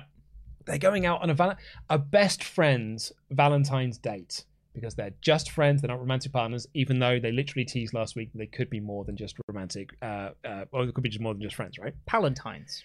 Oh, is that what it's called? That's cute. I, I, I assume so. I don't know.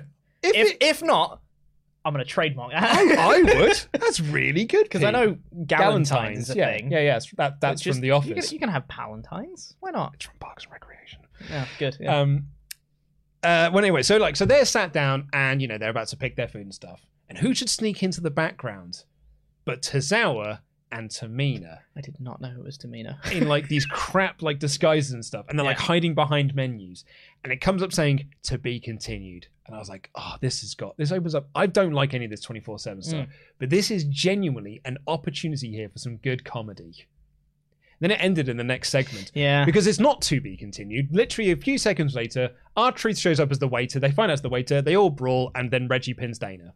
So Reggie said to Dana, "Can we take this relationship to the next level?" And she was like, "No." Basically, she said, "You know, you'll make someone really happy someday, but that person's not me." And he goes, "Hey, yeah, no, that's totally fair. Friends is fine." Gives her a hug and then rolls her up and, and wins a twenty four seven title.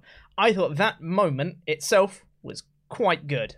Everything else was pants. The finish of this, I, I did actually quite enjoy. Mm. Like him going in for the hug and then turning it into the schoolgirl for Yeah. the win. I thought that was actually pretty inventive. Yeah. And I thought I thought it was really fun.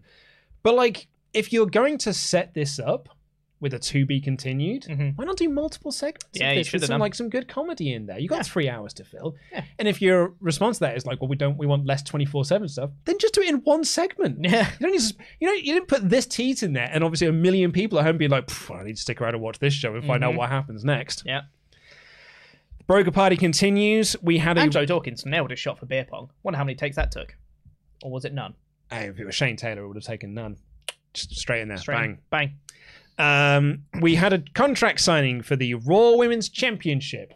I think this is the thing on this show that I liked. I loved this. I thought this was awesome. Yeah, this is the one thing. Do you know? Do you know why it's awesome, Pete? Because Becky Lynch is an interesting character. She has a character. She has a character. Isn't that great? And like it's why her promo segment was so good last week against Lita. Is Mm. because Lita didn't have a character. She came out there and was like, I am a WWE superstar. So happy to be I here. I am so happy to be here. Becky Lynch comes out and was like, here's my character. Yeah. And she carried that into today. Like Be- like Becky Lynch comes out and be like, all of a sudden Cena just like, why are you doing this? Mhm. Why is my child here? And like she's all disheveled and stuff. I actually like credit to not only just the commentary, the way that this whole segment was produced Yeah. because Lita comes out, she makes her entrance, she sits in the ring, and then the commentary team will be like, "Oh man, and here comes big time Bex. She is big time Bex with her big old glasses and this and the other." Becky Lynch comes out not looking like big time Bex, and the commentary was go like, "Oh, oh that's, oh okay." Mm-hmm. I thought Becky's delivery of this was awesome. I thought Lita was there, and Mhm. I thought this was a complete home run. Yeah. I think Becky's great at the moment. So so curious about it. It's it's so completely different from what we've seen from Becky uh, before. This kind of like insecure character who just and she said, you know, you're taking me to a place I don't want to go, and I don't know if I can come back from. So what I'm hoping is that this will have long term ramifications for Becky's character. There's gonna be a new side of, you know, we've done the big time Bex thing. I think it's probably run its course at this point, as is. Uh, so having like the next development in Becky's character, and this being the trigger for it, big thumbs up for all involved. This kind of like nervous wreck who like you know doesn't want to beat up her her childhood hero kind of thing. Is very very good. Also, did Lita say she has a 500 day title reign? She won it at SummerSlam. Yeah, I did think that was weird. I wonder if they're like just Like continuing it from a previous from one. a previous Yeah. one. Yeah, Which is not how title reigns work, but that's fine. I'd, Whatever. I- I'd like to add together all of my championship reigns, and it'll equate to about 15 days.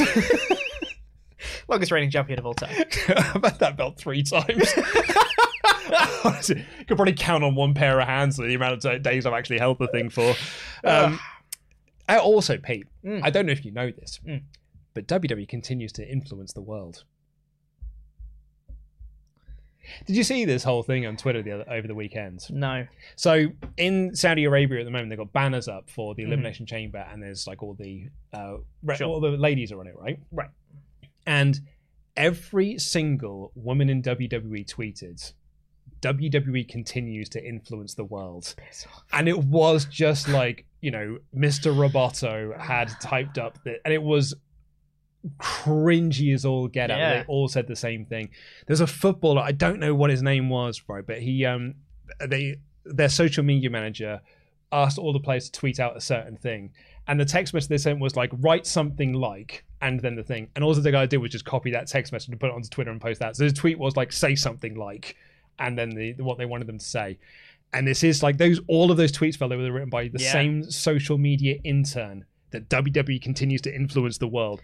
And then on commentary, Corey Graves is like, WWE continues to influence the world. Awful. Awful business. Never been a better time. that was good. Um, we then had a gauntlet match to uh, determine who was going to be the final entrant in the, or who goes in last for the Elimination Chamber this coming Saturday. Yeah. Rhea Ripley quickly beat Nikki Ash. She then quickly beat Liv Morgan, and then she quickly beat Doudrop, and then had a banging match against Bianca Belair. Rhea Ripley, in total, was in the ring for 44 minutes, I think, but I think a good 20 minutes of that was commercial breaks. I okay, okay. I've seen a lot of people that really like this gauntlet match. Right, And you yeah. know, I thought the last two of Rhea and Bianca was really, really good. I thought it elevated Rhea really well. I have some pretty severe gripes with this match, though, in that one, Bianca Belair is now last in the Elimination Chamber. The perennial Iron Woman babyface Bianca Belair is last in the Elimination Chamber, which counterintuitive. Uh, you had Rhea Ripley go the whole distance, cool, babyface. Having breaks, like breaks where they're not wrestling, for an entire ad break, like Liv Morgan would come out, cut to an ad break, come back, the match starts. That's not a gauntlet match. if you have breaks in it, the point is it's a continuous match. The the point is that the first person in has to overcome all these obstacles, and as soon as you beat one person, oh, here's the next person. You don't get a break straight into the next match. Having ad breaks defeats the point of a gauntlet match. This company made a billion dollars. Ah!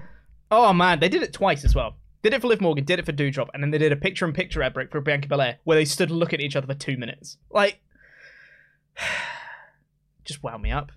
Really wound me up. That At least Bianca Belair versus Ripley was good. it was very good. Like I'd imagine that this Saturday, like Ripley will go the distance again, and it'll come down to Ripley and, and Belair. Mhm.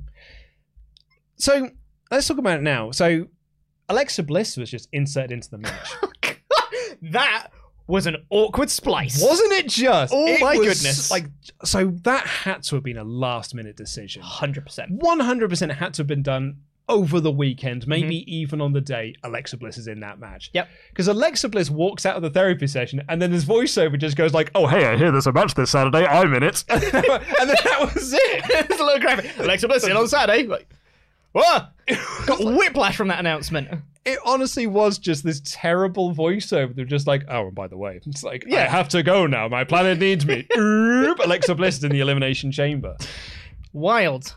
But so, like, if Bliss is in the chamber, do you think she? she- I don't think she's winning. Not if she's facing Becky. Because I don't No. think, but I don't think so. Apparently, uh, this was what Sean was saying. It's um the plan since January has been Bianca versus Becky, Mhm. and like Becky, That uh, the, so the, the one of the reports I saw was that like Becky has been looking for someone to be made to look strong, so that she then has a credible, strong challenger Yep. for when she gets to WrestleMania, and that's why Mhm. Bianca has been so heavily protected on TV because Bianca Belair versus Becky Lynch is the designated main event. Like I like the fact that What that's a been novel concept. like I like that that's been in place since January when that storyline started at SummerSlam. Yeah. Like surely the decision was made there you'd think. that it's going to be Bianca versus Becky, but regardless. Yeah. So it's going to be Bianca. At least that's what I would as- presume. Mm-hmm. Because to me, again, this is the storyline we've been telling since SummerSlam. Yep. If it's Alexa Bliss, that's really weird. That Alexa just randomly inserts herself into this match four days beforehand and then wasn't part of this gauntlet match and then just is going to win. But then that raises the question of like, what, are you just going to beat Alexa Bliss in her return match? Why didn't they? If if they'd have thought about it beforehand, which clearly they didn't, why didn't they have the gauntlet match happen? Bianca Belair wins the gauntlet. Bianca Belair wins. Great gauntlet. Out comes Alexa Bliss. No, we've got one more competitor in the gauntlet. Here's Alexa Bliss, and she cheats to win if she's still a heel, I guess. I guess probably because she wasn't there for the TV taping, so they hadn't actually decided. Absolutely, yeah, because they hadn't thought about it. But if that was going to be the plan, if she was going to be in Elimination Chamber, that surely would have been the way to do it. And actually, and I'm sure that um, Chris will be in the the Ultra chats to talk about this. But Probably. like, her storyline's not with Becky. No, not at all. No, no, no. She won't win. Her, well, no, but I mean, her, her storyline beefs with Charlotte. Yeah. because Charlotte killed Lily. Yeah. it's like surely she's got more. She has an actual like inbuilt storyline for a return there. Yeah. she just comes back and has a feud with Becky. Is like, and Yeah, no, she's not winning on Elimination Chamber. I think something something will happen in the chamber. Someone will mess up Lily in the chamber, and that will be her feud going into Mania. Yep. Um, Alpha Academy beat a Riddle at the Toga Party. You might have mentioned we barely mentioned the Toga Party, and that's because nothing happened in them. It's a And bunch they, of people hanging out. they announced this ahead of time. Yeah. They had a whole week to think of things you could do in this Toga Party. And it was nothing. They did none of them. Why did everyone like Riddle as well? It's a bunch of heels, and they're all like, "Yeah, Riddle, love you, Like, mate." Apollo like, Cruz and Commander Aziz were there, and I'm like, Vega and Carmella. It's I like, why do you like Riddle? Well, uh, in all fairness, Carmella and Zelina Vega thought the party was for them. Mm. Did they? Yeah, I think Zelina had a line at the start where she was like, "Oh, I'm so glad that people have turned up to have a party in my honor." Okay, missed that. Uh, Alpha Academy beat the Mysterios. Was really enjoying this segment until Miz came out. Yep. Miz was there, hit a skull crush finale on Rey afterwards. Cool. I get accused on this channel a lot Mm. of having an anti-Miz agenda. Mhm. I say me, Wrestle Talk as a whole Yeah. has this anti-Miz agenda. Just kind of lean into it. I don't like him. I ain't. I, I He's fine. he comes on TV. I want to turn it over to watch something else. Like as I said, like Chad Gable comes out, he cuts this awesome promo, brilliant, like with this shush and his Mhm. I thank you. I was, I was like, this is so great. He is so charismatic. Blaming Kevin Kilpatrick for like and his accent for not understanding how to spell a word. Mhm. Thought that was great. You know, like, oh man, I hate cheaters. You and Dominic and Rey, you're cheaters. I was like, this is brilliant stuff. And the Miz comes out. I'm like, oh, I forgot that he was part of this feud. Yeah. I'd actually much rather just watch Chad Gable feud with Rey Mysterio. Mm-hmm. That'd be fun. Yeah. Yeah. Anyway, And then we had the final Alexa Bliss therapy segment, which we talked about, and Seth Rollins uh, beat Randy Orton. Uh, Orton had the match won. yep, pretty much. Ollie said in his review today that it's a great way to build the chamber match by beating five of the 12 people that are in the Elimination Chamber. I would actually argue they beat 6 Mhm. Because Randy Orton beat Seth Rollins in this match. Yep. He hit the RKO and he had the match won, and Alpha Academy distracted him. And Alpha Academy distracting him led to Rollins hitting the stomp and getting the win. So Rollins didn't look great here. By I mean, Rollins should have won. 100% Rollins should have won. He's fighting for the WWE Championship this Saturday. He 100% should have won this match. But Randy won it first. Yeah. So Rollins lost, AJ lost, Doudrop lost, Liv Morgan lost, uh, Rhea Ripley lost. It's just everyone going into these matches this weekend. Riddle got beaten up backstage. Riddle got beaten up on the ramp here. Everyone looked like a chump in the opening segment. Austin Theory got beaten up. Like every single person in these chambers, with the exception of Bobby Lashley, Brock Lesnar, and Bianca Belair, look like either lost or look like losers. Yep. Why can't we build new stars, Luke? I just don't Well, get it. Okay, I mean, uh, we've gone so long on this show, so I wasn't even going to bring this up. I I know a lot of people really like Brock Lesnar's appearance on the Pat McAfee show. Mhm. I was like, oh man, did you see Brock Lesnar on the Pat McAfee show? And I'm like, Pat McAfee, I'm re- I'd rather not. And uh, people were like, oh, did you see it? And I was like, yeah. Like I saw Brock's comments where he was like, someone really needs to step up Mm-hmm. and like work out a way to put ass in the seats. I was like, do you not think that people have been trying for the last 20 years to step up and put asses in seats? And every single one of them whoosh, have had the legs cut out from underneath them, Brock Lesnar. You didn't. You didn't get your legs cut out from underneath you. Roman Reigns didn't get his legs cut out from underneath him. So now he's sitting there being like, "Pff, I mean, well, the, it's not my fault that like no one can be as big of a star as me and Roman. I was like, yeah, it's because WWE haven't tried for 20 years. Yeah. That's not your fault. It's not Roman's fault, but it's not their fault either. I think Big E didn't try to be when he was WWE champion. I think Kofi Kingston didn't try. Do you think Cesaro hasn't tried to be a main eventer? Do you think Finn Balor hasn't tried to be a main Do you think Dean Ambrose didn't try to be a main eventer in WWE? And do you know who derailed him? You, Brock Lesnar, when you had that match at Main and you showed up and like, don't want to do this. And you made him look like an asshole. Like, all, all of these people have tried over the years. And then Brock sits there with his stupid grin. He's like, man, I mean, people need to step up. Like, it's not their fault. It's a bad company. And apparently Cody's going back there. God. Oh. I don't know if this is a hot take. Uh-huh. I don't really like. WWE. what did you what would you have rated this show? Like you didn't watch Raw on a regular basis. oh my god, I don't care, Luke. It's three hours long. For me, the show was a two out of five. It was so boring. It is boring, isn't it? So boring. Nothing happened. Just not a lot of Sure, happening. two, two, one, two. I, w- I wouldn't say it's a one out of five. I've seen some one out of five who rules. cares? I've seen some one out of five rules. Hey man, if I get angry about a show, at least I feel something. Jesus, give me nothing. Uh, in the poll, 48% of you thought it was average, 21% thought it was rawful, 18% thought it was poor, but that is very heavily weighted towards average. Nearly 50% of the audience thought it was an average show. I'm in agreement, but for me, this was more a two out of five show because it's the go home show for Elimination Chamber, and I think it actively made a lot of people in the chamber look bad. Yeah. Also, it's three hours, and that is too long. Hey, there's no need to swear. Piss off.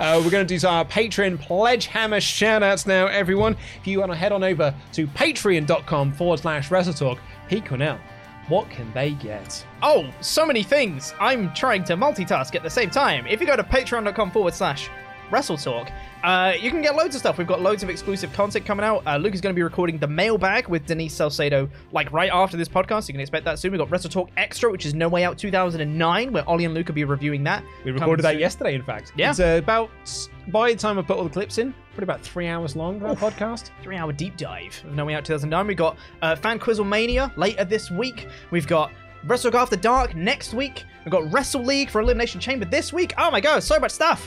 And also, if you pledge at the $25 or above tier, you get your own custom wrestling nickname, and it gets read out on a show, much like this one. So thank you to. Jackson T. Roller. I don't have the names. The Shrock Master, Austin Shrock. But if you don't speak, that's why I got you to do the spiel because I didn't Yeah. have them up yet. Yep, yep, yep. Uh, dot dot dot dive. Dylan Cachetta. Peter Fiber Branchuas. Always shining. Garrett Albright. Will always mark out for Ollie Landrum. Thomas O Jumper. Michael Mark for Life Plowman. The Machine Gun. Alex Anderson. Yo, Adrian! Rocky. A Song of Icefire 352. And finally, for this Hall of Fame class of the 15th of February 2022, we're going to need to find. Oh, there's a date right there. Should look at that in the future. Not Eugene, Andrew Dinsmore. That's a good Thank you all so much for being Patreon pledge hammers. We love each and every single one of you.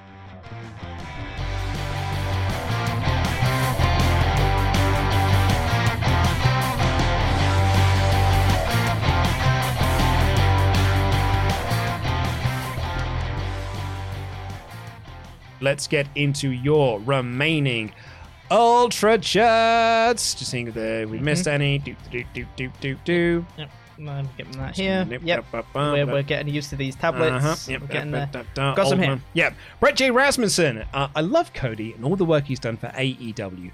He's had his ups and downs, but I've been a fan of Cody in all that he has done. I still cheered him even when others didn't. All I want for him and Brandi is to be uh, doing is to be happy whatever they're doing next. Absolutely. It's a very nice way to put it, Brett. I do Um, want them to be happy. I won't be excited if they go back to WWE, but if that's what makes them happy, cool. Yeah, I think I am. I am excited because what does that mean? Mm. But am I excited to see Cody wrestle matches in? WWE?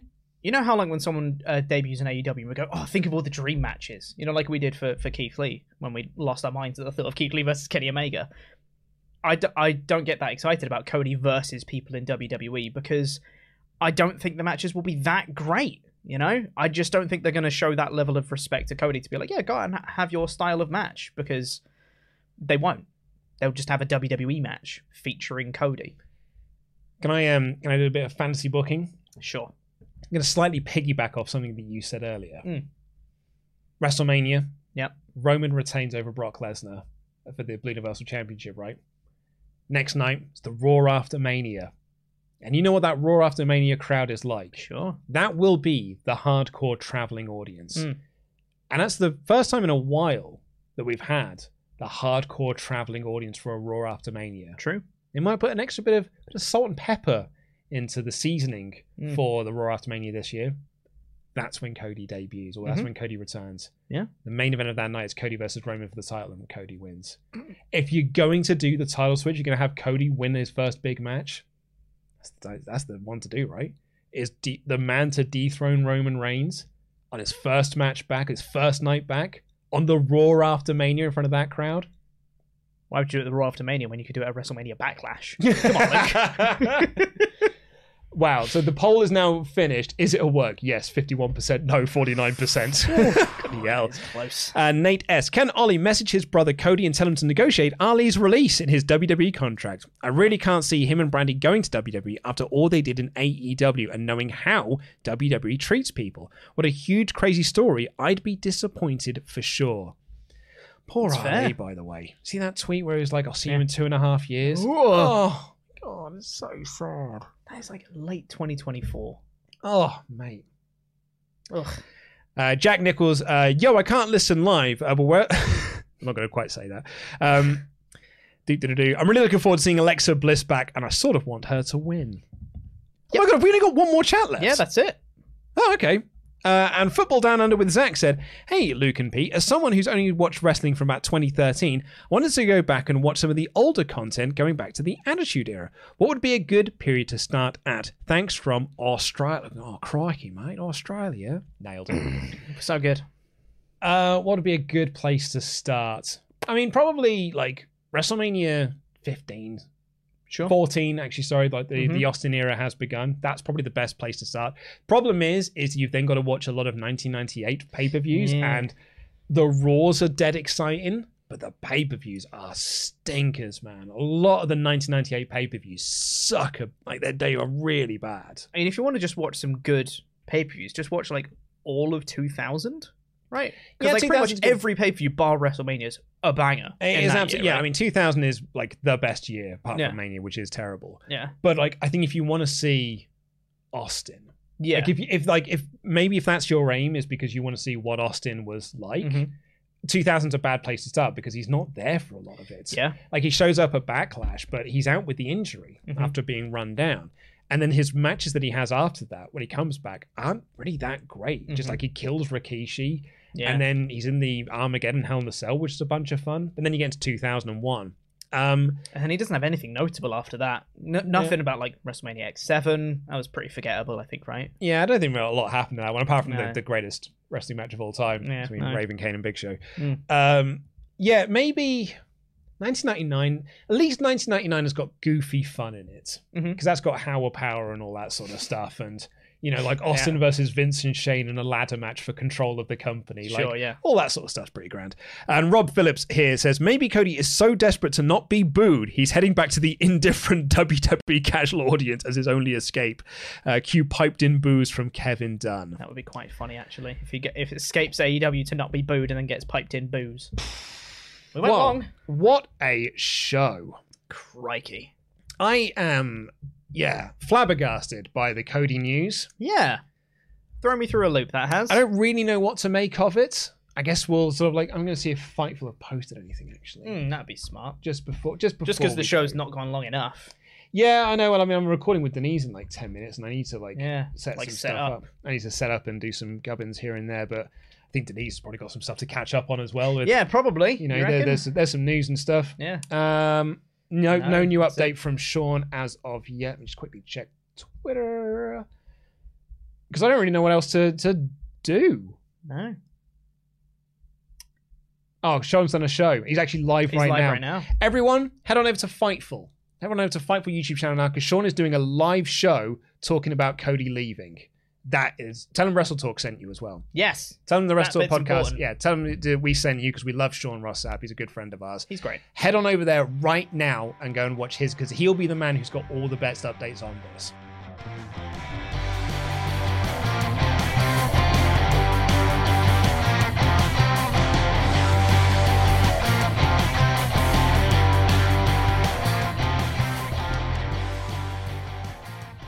So, Luke, before you read another email, Yeah.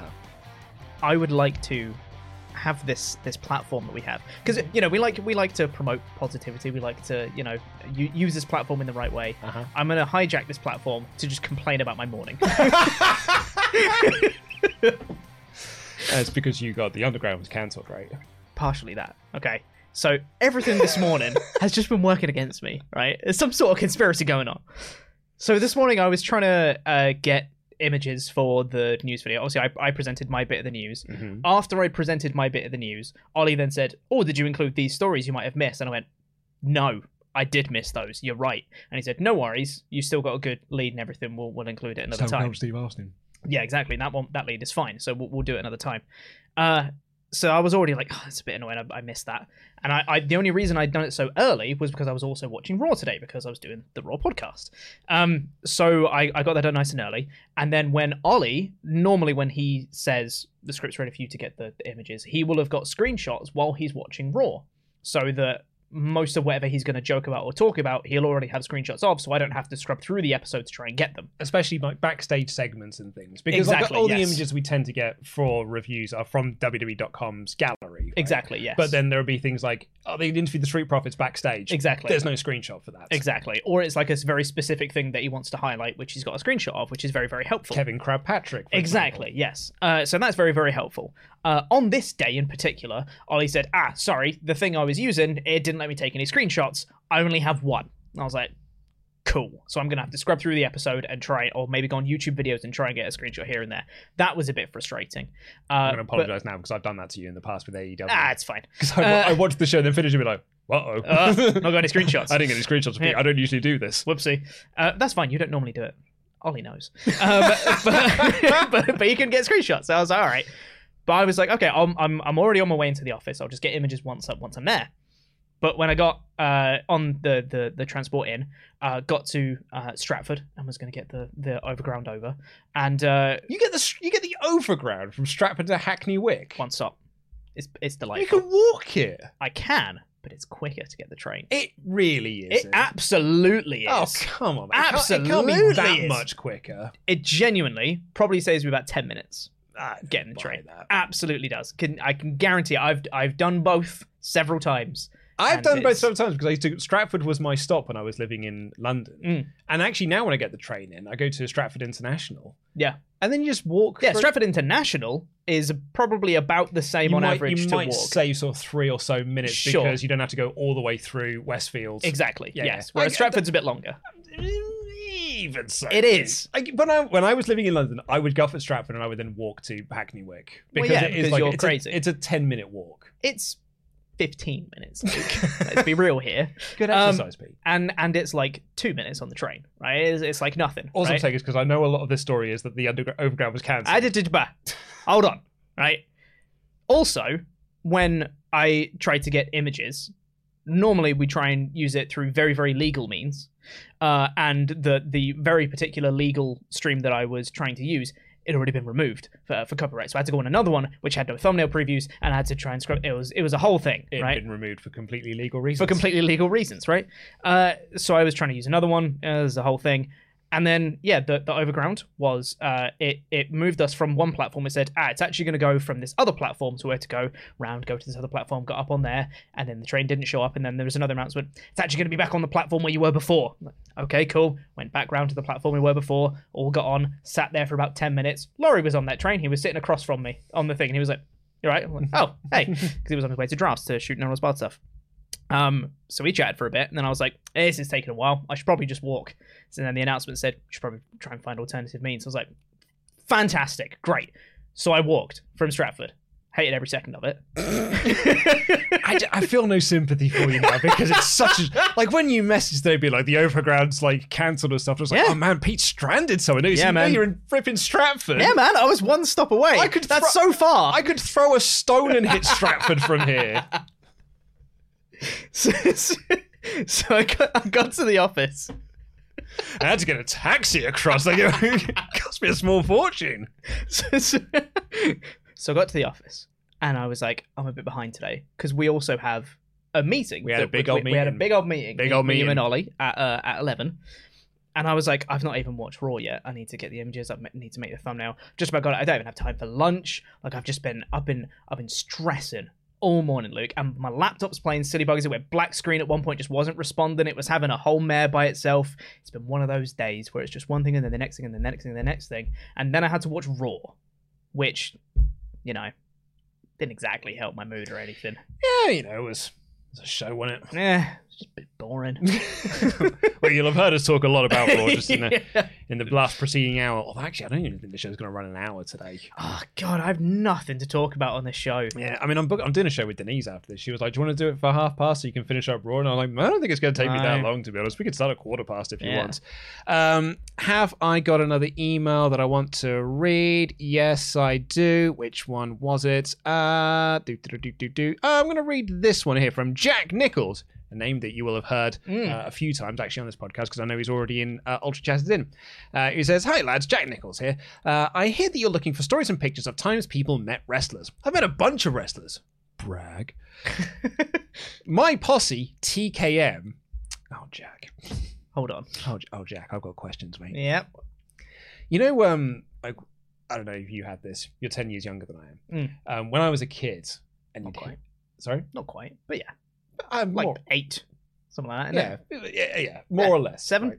something around that. something like that. When Yeah. I was a kid, and I heard that the Undertaker was part of the Bone Street Krew, BSK, I'm like, oh man, Undertaker Oh, yeah. is in this crew. The Godfather is part of it. Mm. Kane's a part of it. Man, the Bone Street Krew, they must be badass. No, they were playing dominoes. Yeah, man, They were playing badass. dominoes, like backstage, probably sipping a cup of tea. Yeah, that's it's some badass dominoes. And It's he's like cool dominoes. He used to he had BSK tattooed on his name, being like, Mm. "Oh, BSK for life, and I'm the date man." It's a nah, ba-doo, ba-doo," spitting out chew in this, Yep. and like, yeah, But it's like cool dominoes. There's like chips in some of the pieces. You know, they're like weathered. It's cool dominoes. My granddad played dominoes. That's what I'm Yeah. saying. Uh, anyway, my posse TKM and I used to attend a lot of wrestling. I'm so sorry, Jack. Uh, a lot of local wrestling events in East Anglia. I mean, you're in East Anglia as well. If you if you called yourself TKM and you're in East Anglia, like it's, Sure. it's hard to look cool when you're part of a posse in East Anglia. Um, getting quite familiar with the local talent. Thus, if they had famous wrestlers flying, we'd try and meet them and chit chat for a bit. I have enough tales to take an entire segment, but for brevity, I'm going to explain the concept of the Tatanka scale. You see, some wrestlers are nice, some are really nice, but there is only one Tatanka, the hmm. nicest wrestler I've ever met. In Cambridgeshire, either St. Neots or St. Ives, can't remember, it doesn't matter. In 2014, we went to an amazing Southside show and were, saw a list of people that would go on to be huge. We brought the noise that night and got pretty hyped. That caught the eye of Tatanka, who waited for an event organizer to disappear and invited my friend Tony over for some free pictures. We spent about 15 minutes talking with him and Marty Jannetty. my God, that must have been a heck of a conversation with Marty Jannetty in 2014. Yeah. Uh, and since then, I've always maintained that he's the coolest wrestler I've ever met. Closely followed by Jake Hager, who scored a solid 9 out of Tatanka, only matched by Peter Nixon, a local wrestler who came to my wedding. I'd also be remiss not to mention that his match was criminally underrated RJ Singh. And uh, that night, his knob slipped out of his tights. He's hung like a tomahawk. Great. Have a great day. Pictures attached. I used to be chunkier then. Uh, uh, I am now, and I had more hair than I do. Lost my hair in Nam, uh, but that's another story for another day. That is a picture there of our friend Jack with Tatanka. Nice. There's with Marty Jannetty. Uh, very nice indeed. You certainly do look like a crew there. You've all got matching t-shirts and stuff. Did that, what did the t-shirt say? Did it say cleft? Clef by the looks. yeah, cleft by the looks of it. The cleft machine. Well, that doesn't follow into TKM. Also, cleft would be in there, wouldn't it? Yep. Total cleft mafia. That's my guess. yep, that's the one. Got I, it. I think Jack. Jack, I'm going to ask you to email in Mm. ten suggestions of what TKM stands for, and we've got to work out which is the right one. yeah, that's a good one. Yeah. like that a lot. Uh, right, that is all we've got time for on this edition of the podcast, though. Thank you all so much for listening. We will see you uh, tomorrow for the NXT review, your favorite show of the week, Can't wait. and uh, predictions for Elimination Chamber this Saturday. Take care, everyone. I love you. Goodbye.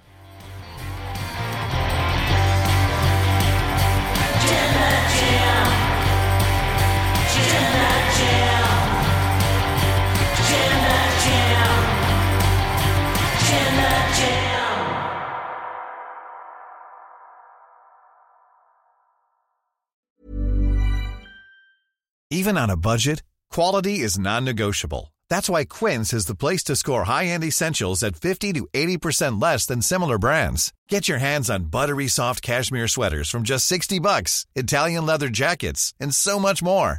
And the best part about Quince, they exclusively partner with factories committed to safe, ethical, and responsible manufacturing. Elevate your style without the elevated price tag with Quince. Go to quince.com slash upgrade for free shipping and 365-day returns. Ever catch yourself eating the same flavorless dinner three days in a row?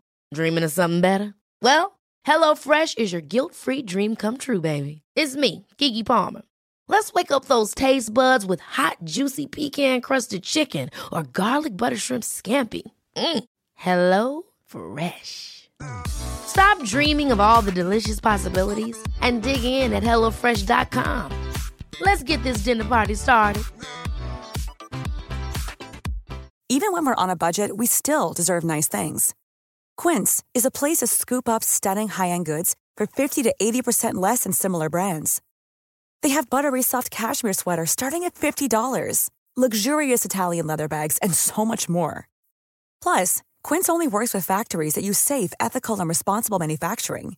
Get the high-end goods you'll love without the high price tag with Quince. Go to quince.com slash style for free shipping and 365-day returns.